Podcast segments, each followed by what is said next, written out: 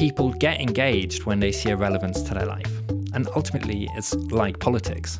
We should have a say when we want to have a say, and it's the same with energy.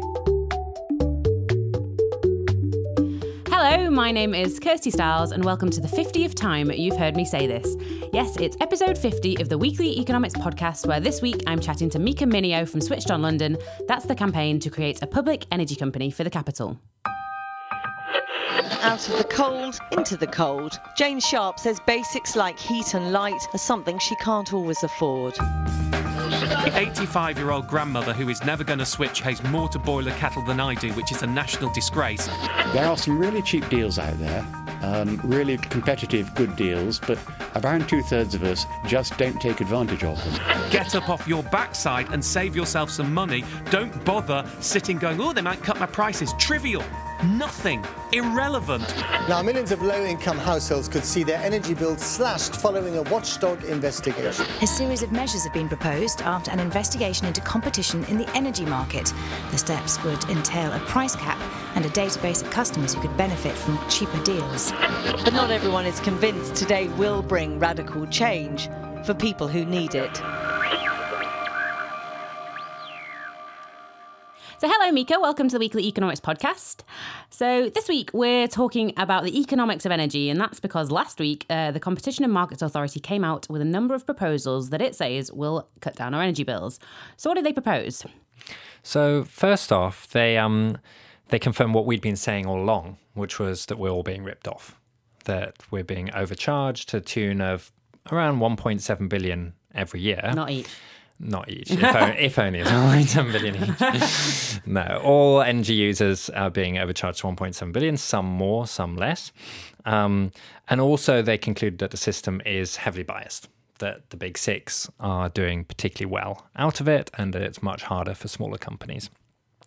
Um, then they made a bunch of particular recommendations. They said that um, people on prepayment meters should have price restrictions, so it's not too much. They said that the moment, every company can only offer four tariffs, and they said that actually they could offer more than that.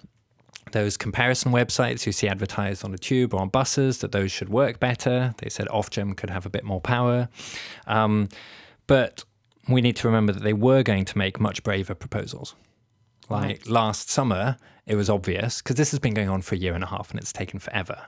And last summer, it was clear that they were starting to think of maybe saying, well, the big six should be broken up possibly, maybe.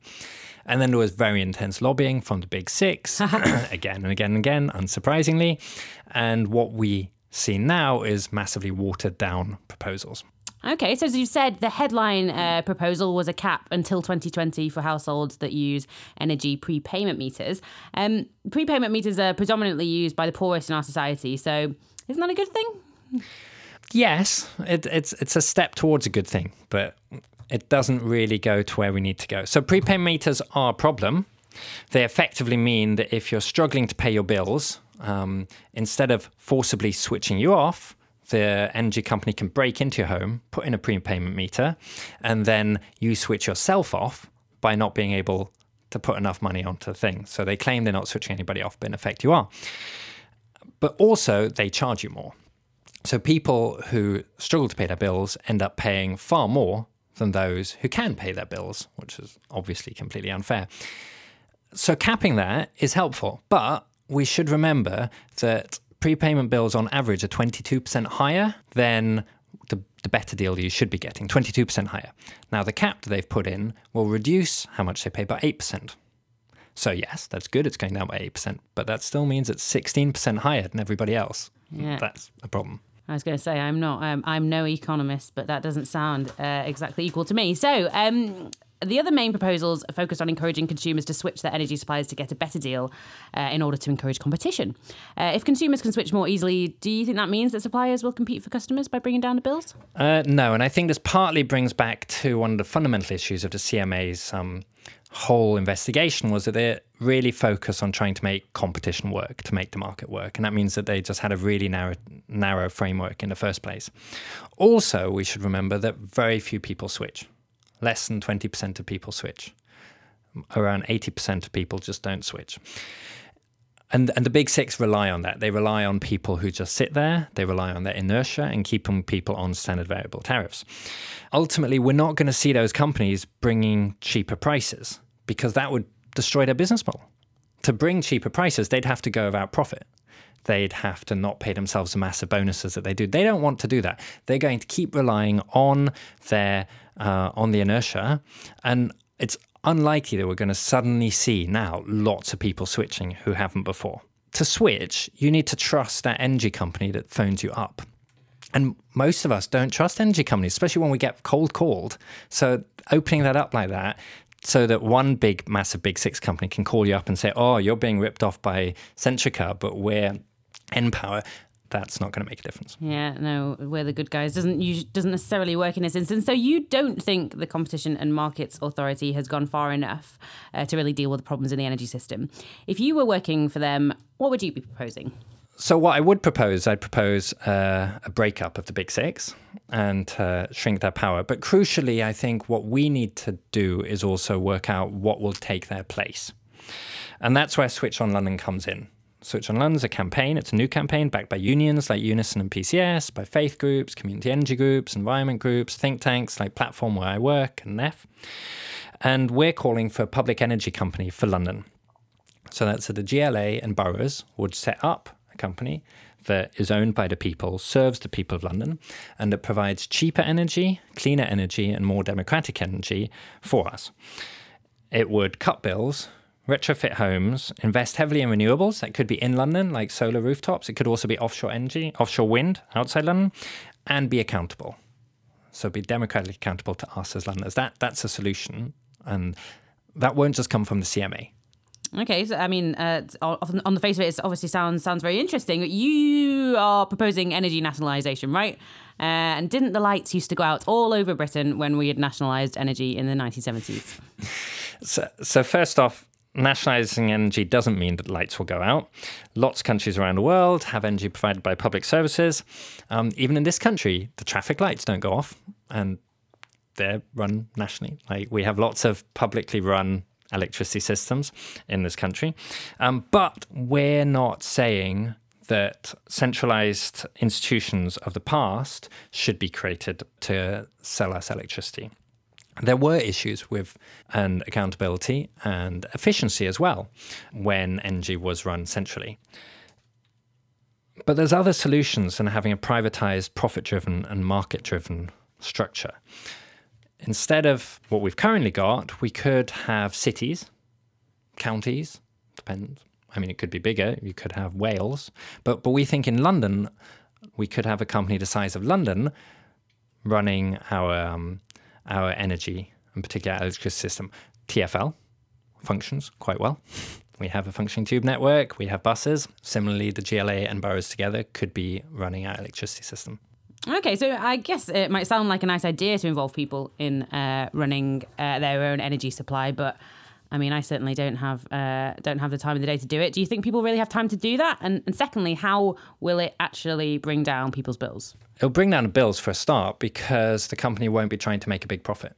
The big six make vast profits, just like we heard today. They're making 1.7 billion off all of us every year, and by not trying to do that, and also by not paying directors vast amounts of money, um, you can immediately start bringing bills down. In terms of getting people involved, sure, time is relevant. We're all busy, and we wouldn't say that everybody should be involved all the time. But things should be democratic, they should be accountable. And when you have a grievance, you should be able to bring it. We can also, I mean, London would actually be a great space to experiment with online decision making. Lots of us spend time, we do online petitions, uh, actually having something which isn't just a petition, but gives you power to structure how a company is working would be really innovative. And what we see in places like Germany, where actually lots of energy is run by cities, increasing cities are taking back their grids, taking back their energy systems, is people get engaged when they see a relevance to their life. And ultimately, it's like politics. We should have a say when we want to have a say. And it's the same with energy. Okay, so um, you've obviously just mentioned Germany. There is that the kind of uh, the the kind of global leader in this kind of area. I mean, there's there's things to learn from Germany, but I'd say rather than looking for one particular country, we should pick and choose what are, what's best practice, and particularly from cities. Um, so Sacramento, interestingly in the US, has um, has a very much more democratic model. Chattanooga in Georgia have got an energy utility which also integrates hyperfast internet into their grid, which means they've got the fastest internet in in all of the US.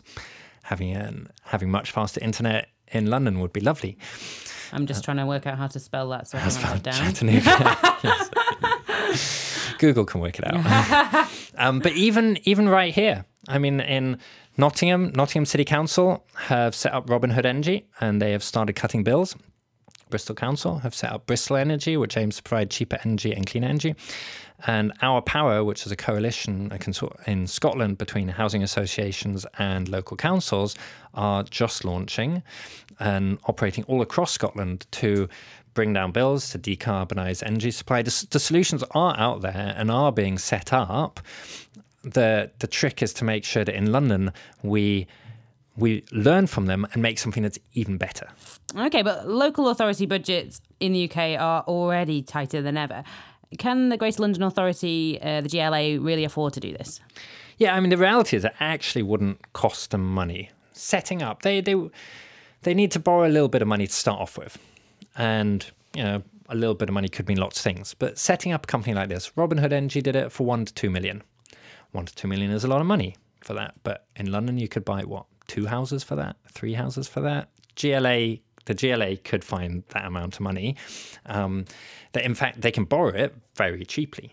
We know all about that on the Weekly Economics podcast. and that actually what they could do is make money from it because they the GLA borrows money, like you know, at a low interest rate, then lends that money at a commercial interest rate, which they have to because of state aid rules, to the new company that they've just set up.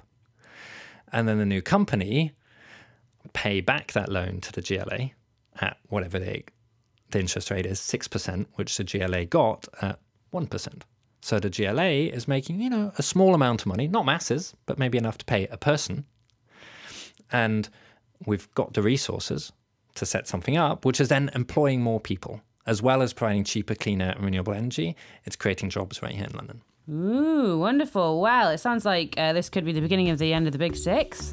Uh, and 2016. Yep. 2016 is a big year for you, for you guys. Obviously, it's um, the London mayoral election. So, of course, wish you the best of luck. Yeah. Thanks, Mika. Thanks.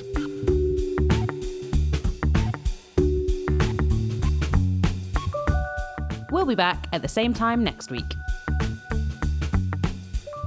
A couple of weeks ago, I asked you to leave us a review so that more people could find the podcast.